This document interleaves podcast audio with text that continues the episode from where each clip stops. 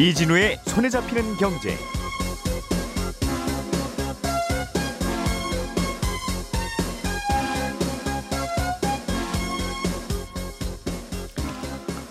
안녕하십니까 이진우입니다.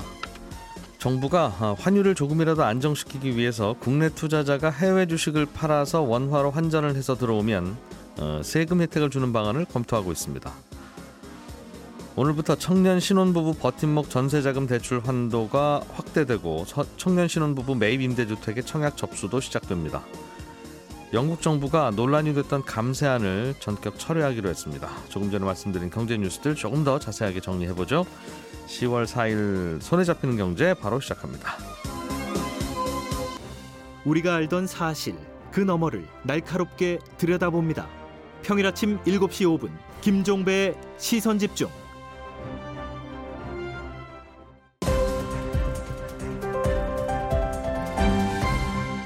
이진우의 손에 잡히는 경제.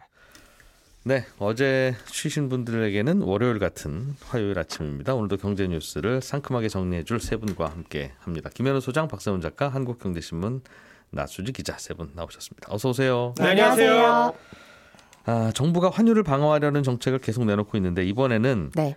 개인이 해외에 투자한 주식을 팔아서 오면 그러니까 해외에서 투자했던 거니까 팔고 나면 달러 남을 거고 그렇죠. 그거 갖고 들어오면 음. 세금 혜택 주겠다 이걸 검토한다는 겁니까? 네, 제가 어제 원 달러 환율 높은 데 대해서 정부는 걱정 안 하냐. 그러니까 정부는 우리나라 사람들이 외국에 보유한 자산이 많으니까 걱정 안 해도 된다. 네. 정 부족하면 해외 자산을 팔게 유도하면 된다. 이렇게 전해드렸는데 요거랑 관련한 이제 구체적인 정책 방향이 조금 흘러나오고 있는 건데요. 예. 어, 지금은 해외 주식에 투자하면 1년 동안 수익이 250만 원을 넘으면 이 넘은 부분에 대해서 22% 세율로 양도소득세 부과합니다. 예. 근데 지금 검토되고 있는 방안은 이 기본 공제 금액이 250만 원인데 이거를 몇 달 동안은 한시적으로 높여주는 겁니다. 네. 그러니까 예를 들어 공제 금액이 뭐 500만 원으로만 높아, 높아져도 이 해외 주식을 팔았을 때 세금을 아예 안 내거나 좀 덜 내는 사람이 늘어날 테니까요. 음. 그래서 물론 뭐 22% 세율을 좀 낮춰주는 방법도 있기는 한데 예. 이 공제 금액을 높이는 게 현실적으로 좀 더 쉬운 게요. 음. 이 세율을 고치는 거는 법 개정 사안이어서 절차가 좀 복잡하고 오래 걸리는데 예. 이 공제 금액 올리는 건 시행령에 어, 특례 조항 두는 음. 식으로 처리할 수 있어서 좀 빨리 바꿀 수도 있고 또 그만큼 폐지도 쉽기 때문입니다. 그러니까 어, 수익이 250만 원은 넘는 분들 중에서는 네. 어, 공제 금액을 500만 원으로 높여주면 어. 어, 500만 원까지 봐주는 거니까 네. 세금이 한 4, 50만 원 정도 음. 뭐 줄어들겠네요. 예. 네, 그런 예, 셈이죠. 예, 예, 예. 네. 그래서 어차피 이게 시행되더라도 한 몇 달 정도만 한시적으로 시행될 것 같은데요. 예. 왜냐하면 이게 지금 당장 환율에 붙은 급한 불을 끌려는 게 목적이니까 음. 어, 세율보다는 공제 금액을 좀 손을 대서 이렇게 고쳐줄 것 같습니다. 그렇군요.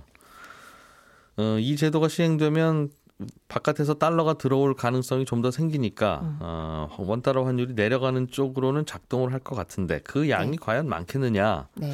그건 좀 생각해 볼 필요는 있을 것 같아요. 시장 반응은 어떻습니까? 그래서 그 부분이 조금 걸리는데요. 음. 어, 그래도 이게 시행되면 좀 환율이 좀 내려갈 수 있을 것 같다. 좀 긍정적으로 보는 쪽은 지금 환율이 많이 올랐으니까 예. 해외 주식을 좀 팔아서 차익 실현하려는 수요가 있을 것이다. 환차익을 음. 보고. 예. 어, 그런데 지금은 수익이 250만 원까지만 세금 면제해 주니까 이 절세 목적으로 딱 한 이익을 250만 원 정도까지만 내도록 파는 뭐 그런 음. 절세 수요가 있어서 예. 만약에 공제 금액 선을 높여주면 여기에 맞춰서 좀 절세 목적으로 해외 주식을 좀 더 파는 수요가 있을 수도 있을 것 같다라는 음. 게 긍정적으로 보는 쪽이고 예. 반면에 아니다 이게 지금 환율은 오르긴 했는데 이게 세제 혜택이 효과를 내려면 해외 주식에서 수익을 낸 사람이 많아야 되는데 왜냐하면 어쨌든 손해를 보면 낼 세금이 없으니까요. 음. 그래서 수익을 낸 사람이 많아야 되는데 그렇지가 않다는 겁니다. 누가 수익을 받겠냐 이런 장에. 네, 그러니까 환율은 아. 올랐지만 지금 주식이 너무 많이 떨어졌으니까 음. 누가 수익을 내서 여기서 어, 세제 음. 혜택을 보려고 주식을 팔겠느냐. 많지는 않을 것 같은데. 네, 음, 그래서 정책 효과가 그렇게 보면 좀 덜할 수 있을 것 같다라는 게 음. 이제 첫 번째고. 예. 두 번째는 좀 정책 집행에도 구체적으로 실행단에서도 좀 어려움이 있을 것 같다는 건데 음. 이 사람들이 해외 주식을 팔기만 하면 어, 아무런 효과가 없습니다. 예. 달러만 쥐고 있으면 외환 시장에 풀러, 풀리는 달러는 0인 거니까요. 음. 그러니까 해외 주식도 팔고 그거를 환전까지 마치도록 유도를 해서 그거에 대해서 세제 혜택을 줘야 되는데 이 환전을 마친 것에 대한 확인을 하는 게 절차상으로 쉽지는 않을 수 있을 것 같다. 음. 그래서 구체적인 정책 방안을 만들어서 시행하기까지는 시간이 좀 걸릴 수 있을 것 같다. 이런 얘기들이 나오고요. 그래서 어제 기재부도 이 보도가 나오니까 어, 이렇게 얘기를 했습니다. 현재는 검토하고 있지 않습니다. 이렇게 얘기를 내놨는데 음. 아마도 이렇게 세제 혜택을 준다는 이야기가 흘러나오면 오히려 좀 팔려는 사람들, 그러니까 지금 당장 팔려고 했던 사람들도 오히려 세제 혜택 준 다음에 나중에 팔아서 환전하자 음. 뭐 이런 음. 식으로 움직임을 영향을 미칠 수도 있으니까 예. 지금은 검토하고 있지 않다라고 오히려. 좀 단호하게 입장을 내놓은 것 같은데 사실은 양도세는 어차피 내년 뭐 봄에 신고하는 거니까 네. 어. 이, 올해 뭐 9월에 팔든 8월에 음. 팔았든 10월에 팔든 그 법이 도입되고 나서 12월에 팔든 효과가 이제 250만 원, 어디서 500만 원으로 높아지면 그거는 같은 걸 텐데 네. 정부가 이번에 시행령이나 이런 걸 어떻게 바꾸느냐에 따라서 음. 뭐 10월 15일부터 판 것만 해줍니다. 뭐 이런 식으로 네. 하면 음, 그렇다고 아마 올해 올해 6월이나 8월에 판 것도 다 해줄 수는 없지 않겠습니까? 그렇죠. 음, 그렇다면 그 말 기다리는 분들이 많겠네요. 네, 그래서 몇달 음. 동안에만 한시적으로 풀어줄 가능성이 높아서 음. 이것도 좀 정책 어, 효과에 영향을 미칠 것 같아서 이렇게 네, 이런 얘기 나오기 시작하면 지금부터는 팔 사람도 안 팔겠네요. 말씀하신 대로. 그런 부분이 있습니다. 그래서 아. 기재부가 지금 주식 채권 그래서 국민들이 보유한 해외 자산을 좀 종류별로 나눠서 어떻게 하면 이거를 국내로 달러를 들여올 수 있을지 예. 방안을 확실히 어, 모색하고 있는 것만은 사실이어서 또 말씀하신 대로 이게 어, 이런 이야기가 흘러나오기 시작하면 오히려 팔려던 것도 안 파는 부분이 있어서 좀 음. 어, 조만간 빠르게 구체적인 내용이 나오지 않을까 싶습니다. 쉽지는 않을 것 같아요. 일단 세금 혜택 보고 팔고 네. 그 다음날 다시 살 수도 있잖아요. 예를 들면 제가 뭐 구글 주식을 사서 갖고 있는데 500만 원 차익을 먹고 있는 상태다. 예를 들면 음. 환차익 포함해서. 어 마침 세금 깎아준다니까 한번 그렇게 차익해서 비과세 받고 네. 그리고 나서 달, 달러를 원화로 다시 환전까지 하라고 하면 그것도 하고 그리고 나서 그 다음날 다시 달러를 사서 구글 주식을 사면 한 번 그렇게 한 분은 올해는 해외 주식 투자 못해요라고 음. 할 수는 없으니 네. 결국은 해외 투자 투자 하실 분들은 그냥 한 번 팔고 다시 사면 세금 혜택 받는 거야?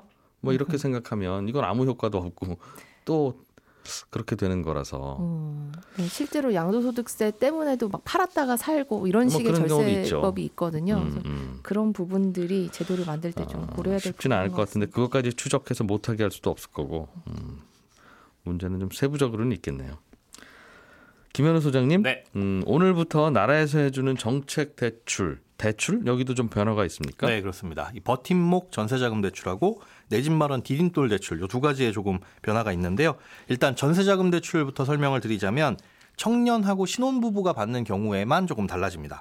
요 버팀목 전세자금 대출의 한도가 올라가는데 일반적인 버팀목 전세자금 대출은 일단 최소 2년을 만기로 음, 최장 10년까지 빌릴 수 있는 대출이에요. 이게 저리 대출인데 금리가 1.8%에서 아무리 높아봐야 2.4%입니다. 음, 요즘 그, 같은 때는 뭐 아주 좋죠. 꿀 같은 금리네요. 네, 근데 단점이 한도가 크지 않다는 게 단점입니다.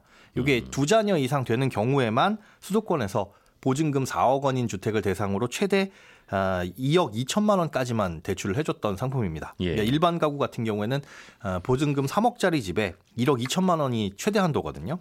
음. 그러니까 음, 아, 이자녀 이상이 아니면 그렇습니다. 3억에 1억 2천까지만 최대. 맞습니다. 음, 네, 예. 근데 오늘부터는 청년과 신혼부부인 경우에는 이거보다 한도가 훨씬 더 나옵니다. 특히나 이제 만 19세에서 34세 이하 이 청년 같은 경우에는 기존보다 대출 한도가 큰 폭으로 올라가는데 예. 기존에는 1억 원인 보증금 1억짜리 집에 7천만 원까지만 대출을 해줬다, 해줬었거든요. 음. 근데 오늘부터는 보증금 3억 이하인 집에 2억 원까지 대출이 가능합니다. 금리는 뭐 소득과 그 보증금 규모에 따라서 달라지긴 하는데 높아봐야 최고 2.1%. 네. 이 정도가 되고요. 그리고 결혼 7년 이내인 신혼부부거나 아니면 결혼을 3개월 이내에 할 어, 결혼 예정인 신혼부부 같은 경우에는 네. 어, 수도권 4억, 보증금 4억 이하인 집에 3억까지도 대출이 나와요. 그러니까 기존보다 1억 원씩 올라가는 거죠. 음, 요 상품 역시 사실은 변동금리긴 하지만 그 변동되는 주기가 굉장히 늦고요. 예. 그리고 요즘 전세자금 대출을 어제 조회 보니까 낮아봐야 4% 중반에서 5% 중반 이렇게 나오더라고요. 음. 새로 받는 대출 금리가. 그러니까 이거보다는 거의 절반 정도 수준이니까 받을 수 있다면 이걸 안 받을 이유는 없죠. 전세자금 대출 금리 그렇습니다. 예. 버팀목 전세자금 대출을 받을 수 있다면 다 받으면 좋은데 그리고 기존에 음. 받은 분들도 요게 이제 대환을 할 수도 있어요. 갈아타실 수도 있는데 문제는 기존에 이제 대출의 보증서 발급 기관에 따라서 네. 요게 대환이 되고 안 되고가 조금 세부적인 차이가 있습니다. 음. 요거는 직접 문의를 해보셔야 돼서 이 버팀목 전세자금 대출을 취급하는 은행이 다섯 군데거든요. 우리 국민, IBK, 농협, 신한은행 네. 여기에다가 이제 직접 문의를 하셔서 야. 갈아탈 수 있는지를 확인해 보셔야 됩니다. 보증금 3억 이하인 집에는 2억까지는 대출을 해주는데 네. 전세금으로 네. 1%대 금리로 해준다. 가장 낮을 경우는 근데 음. 최대 한도로 받게 되면 이 정도까지는 안 나오고요. 그래도 최고 2, 2.1%면 뭐 요즘 이건 그렇죠. 예금 이자의 절반이라서 받아놓고 예금에 넣어 취지는 알겠습니다만 네. 대개는 이러면 그냥 부모님 집에 전세 들어가서 네. 전세자금 대출 받아서 그거 부모님 드리면 부모님은 그걸로 예금만 해놔도 중간에 예금 이게 차익이 생기는데. 네, 그렇습니다. 그래 그거 가지고 부모님 집은 안 된다 그러면 너는 우리 부모네 집, 내 친구는 우리 뭐 너희 부모네 집, 뭐 서로 그렇죠. 이렇게 크로스로 해도 되는 거고. 얼마든지 편법이 가능하죠. 어, 이해는 되는데 이렇게 시중금리하고 차익이 너무 크면 다양한 문제가 생길 텐데 청년이기만 하면 된다는 거잖아요. 네, 청년이면서 소득하고 예. 순자산을 예, 충족을 해야 됩니다. 청년 예. 같은 경우는 합산 소득 5천 이하. 네. 뭐 단독이어도 5천 이어야 되고요. 순자산은 3억 2천5백만 원. 이하여야지 34세 이하 청년이 순자산이 3억이 넘기도 쉽지 않아서 그렇죠. 이건 모든 대한민국 청년 대부분이라는 뜻인데. 네. 음, 알겠습니다. 좋아지고 있네요. 이런 거 있을 때마다 저도 아주 그 사회 초년 때 네. 전세금 마련하느라고 골치 아팠던 그런 기억이 있어서 그렇죠. 좋아지고는 있다 네. 하는 생각이 듭니다.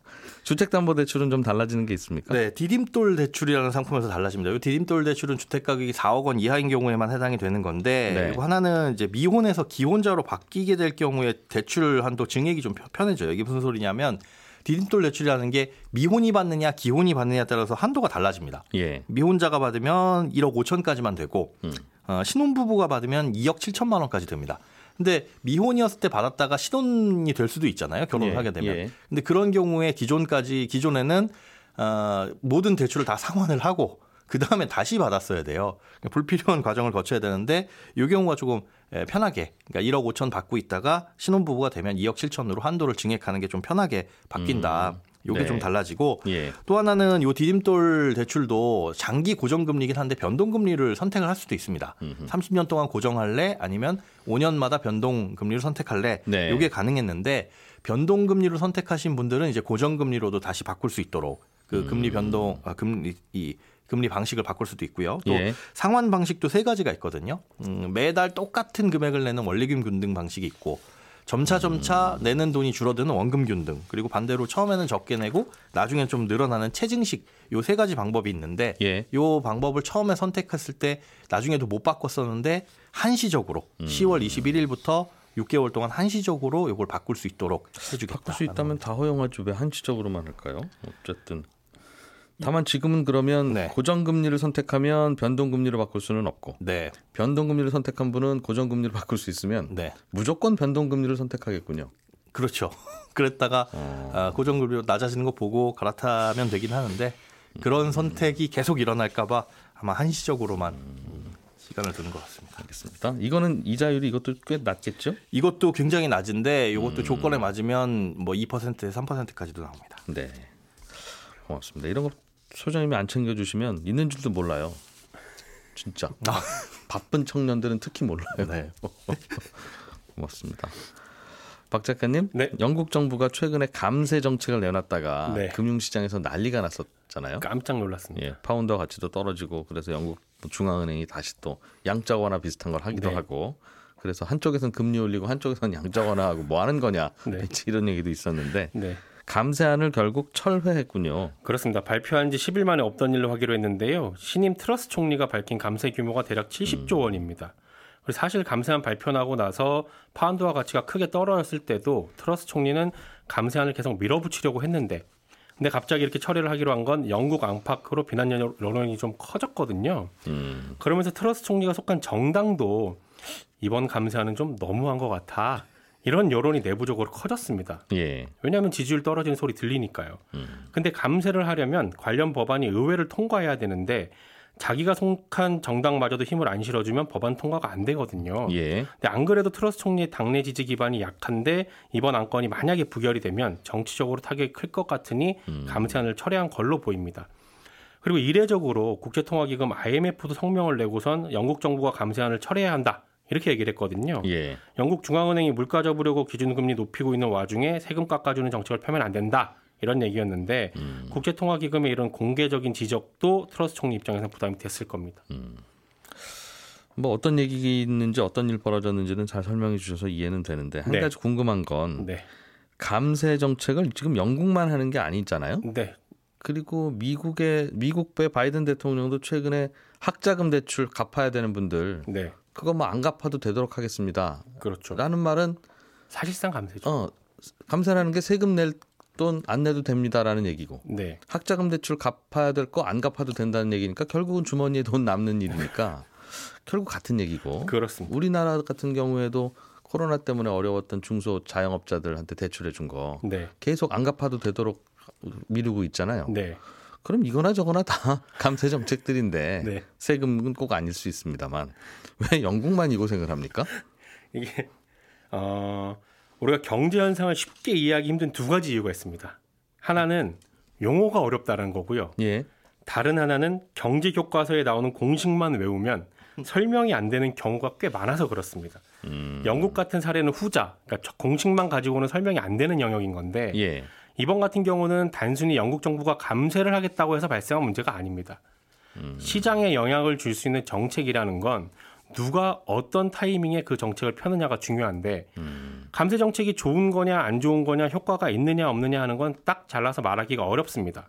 왜냐하면 감세를 해서 좋을 때가 있고 안 좋을 때가 있는 거거든요. 예. 감세가 무조건 나쁜 영향만 있다면 전 세계 그 어느 정권도 감세 정책을 안 펼 겁니다. 예. 그러나 역사적으로 볼 때 감세 정책이 먹혔던 적도 있습니다. 음. 즉 경기가 안 좋을 때 기업이 투자를 안 하고 소비자들이 지갑을 안 열 때, 음. 그럴 때 감세 정책을 펴면 그게 마중물이 되어서 경기가 살아나기도 하거든요. 근데 또 반면에 감세를 해서 경기가 살아날 걸 기대하지만 오히려 세금만 깎아주고 경기가 안 살아나는 경우도 있습니다. 예. 감세해서 경기 살아나는 게 공식이면 전 세계 모든 정부가 오늘부터 세금 없다 하겠죠. 그렇습니다. 네. 그러니 이건 그 누구도 알 수 없습니다. 음. 근데 그러면 왜 어느 나라의 감세 정책은 효과를 보고 어느 나라의 감세 정책은 효과를 못 보고 지금처럼 역효과만 났느냐? 예. 그건 그때 그때 상황에 따라서 그 감세 정책을 바라보는 사람들의 심리가 다르기 때문입니다.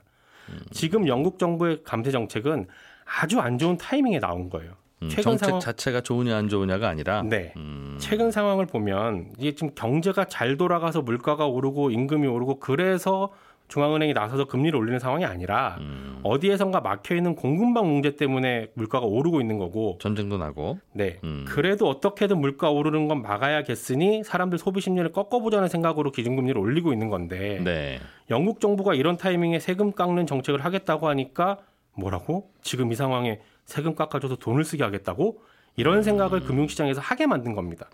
그러니 투자자들이 영국 경제가 상당 기간 동안 안 좋은 방향으로 갈 거라고 생각을 한 거고 파운드와 팔고 그러니 파운드와 음. 팔고 나갔던 거고 그래서 파운드와 가치는 떨어지고 영국 정부가 또 감세 정책으로 모자란 국간을 국채를 발행해서 즉 정부가 빚을 져서 채우겠다고 하는 뉘앙스로 얘기를 하는 바람에 예. 국채 가격이 싸지는 즉 국채 금리가 올라가는 그런 현상이 벌어졌던 겁니다. 음. 아마도 지금 같은 상황이 아니라 다른 상황에서 영국 정부가 감세 정책을 발표를 했다면 예. 지금처럼 국제 금융 시장이 출렁이지는 않았을 음. 겁니다. 그러니까 정리를 하면 영국 정부의 감세한 발표가 이번 사태를 초래한 게 아니라 네. 하필 이 타이밍에 감세안을 발표한 게 금융시장에 잘못된 시그널을 준 거다라는 어, 겁니다. 음.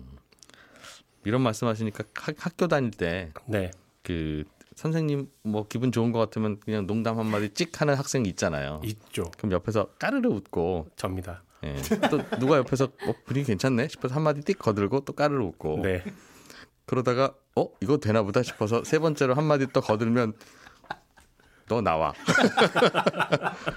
그러신 그, 뭐 그런 경우들이 있었는데 있죠. 분위기 파악 잘못한 거죠. 어, 그 영국도 이번에도 아니 우리만 감사하는 거 아닌 것 같은데. 네. 예, 라고 하지만 시장의 분위기 파악 잘못했다. 그렇습니다. 음. 알겠습니다. 김현우 소장님. 네. 네. 영국은 영국이고 우리나라는 또 살아야 되니까 네. 음, 오늘부터 청년 신혼부부 매입 임대주택 청약 접수가 시작된답니다. 네. 어, 매입 임대주택이 뭔가요 이게? 이게 말 그대로 LH에서 하는 건데 예. 어, 주택을 매입해서 사들인 다음에 이걸 고쳐서 음. 어, 임대를 해주는 겁니다. 근데 임대를 그냥 제 가격에 하면은 안 되니까 예. 시세보다 한 40%에서 50% 수준으로 어, 임대를 아, 해주는 건데? 그래서 예. 경쟁이 사실 치열해요. 이번에 공급되는 물량이 청년한테는 한 2,000호 정도 전국적으로 음. 신혼부부한테는 한 1,300호 정도가 아, 임대가 됩니다. 예. 지역별로는 수도권에 한 1,500 그리고 그 외 지역에 1,800호인데 아, 시세보다 싸다고는 하는데 이게 어떻게 차이가 나냐 하면 아, 실제 월 임대료는 별로 차이가 안 난다고 느낄 수도 있어요. 왜냐하면 예. 이게 이제 전세로 환산을 한 다음에 그걸 이제 월세 임대료로 바꾸는 거라서 음. 실제로 따져보면 보증금은 꽤 차이가 나는데 월세는 비슷하다. 음, 그렇게 보시면 됩니다. 그래서 보증금을 높이는 대신에 월세를 낮출 수도 있는데 이렇게 하게 되면 청년의 경우에는 전환율이 6%. 그러니까 보증금을 천만 원 올리면 월 임대료는 6만 원, 아 5만 원이 낮아지는 거죠. 월. 예. 그리고 어, 신혼부부 같은 경우는 거꾸로 이제 보증금 낮추면서 임대료 올리는 것도 가능한데 이때 전환율은 2.5%입니다. 각각 뭐 청년이나 신혼부부나 예, 임대료와 보증금 월세 사이에서 어, 월세와 보증금 사이에서 음. 왔다 갔다 하는 건 가능한데 네. 비율이 좀 다르다 이렇게만 알고 계시면 되고 신기하네요. 월세를 전세로 바꿀 때 전환율과 네. 전세를 월세로 바꿀 때 전환율이 달라요? 아 이게 청년일 때와 신혼부부일 때가 다른 겁니다. 청년일 때 아. 전환율은 6%고 예. 신혼부부의 전환율은 2.5%예요. 그러면 전환율이 낮다는 건 네. 어, 그 말은 월세를 좀 줄이고 싶으시면 네. 보증금을 좀 높이시면 되는데 많이 내야 많이 높여야 된다는 거군요. 그렇습니다. 음. 많이 내야 보증금 한 480만 원 정도 낮추면 월세가 만 원 정도 증가하고 예. 반대로 이제 어, 보시면 되는 거죠. 알겠습니다. 네. 네.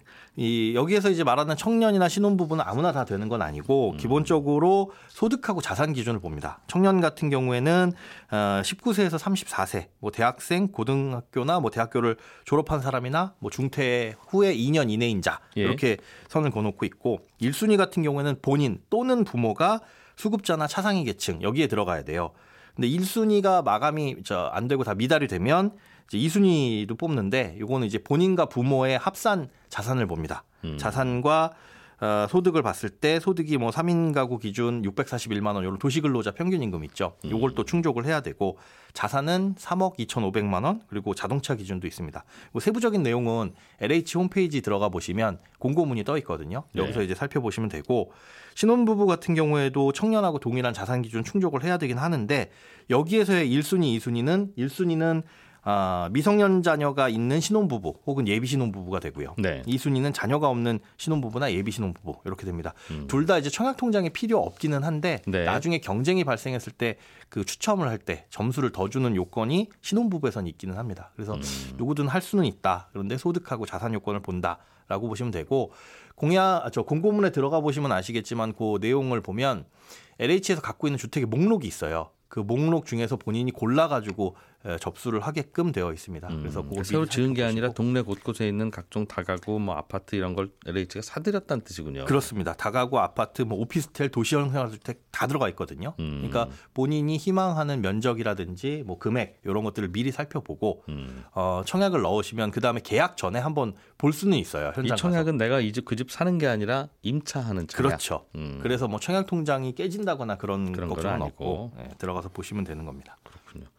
이게 곳곳에 좀 있으면 알, 알고 보면 우리 옆집 주인이 LH네? 뭐 이런 경우들이 꽤 있을 수 있겠네요. 맞습니다. 어. 그렇게 되면 요즘에 걱정되는 뭐 전세 사기나 이런 거에서는 당연히 안전할 수 있는 거지만 음. 아, 여기 이제 아시는 분들은 아시기 때문에 경쟁이 굉장히 치열합니다. 네. 미리미리 들어가셔가지고 보시고 어, 도전해 보실 분은 도전해 보시고 이런 것도 오늘 소장님이 안 알려줬으면 우리는 어떻게 합니까? 왜 그러세요? 아니 갑자기 괜히 많이 고마워서.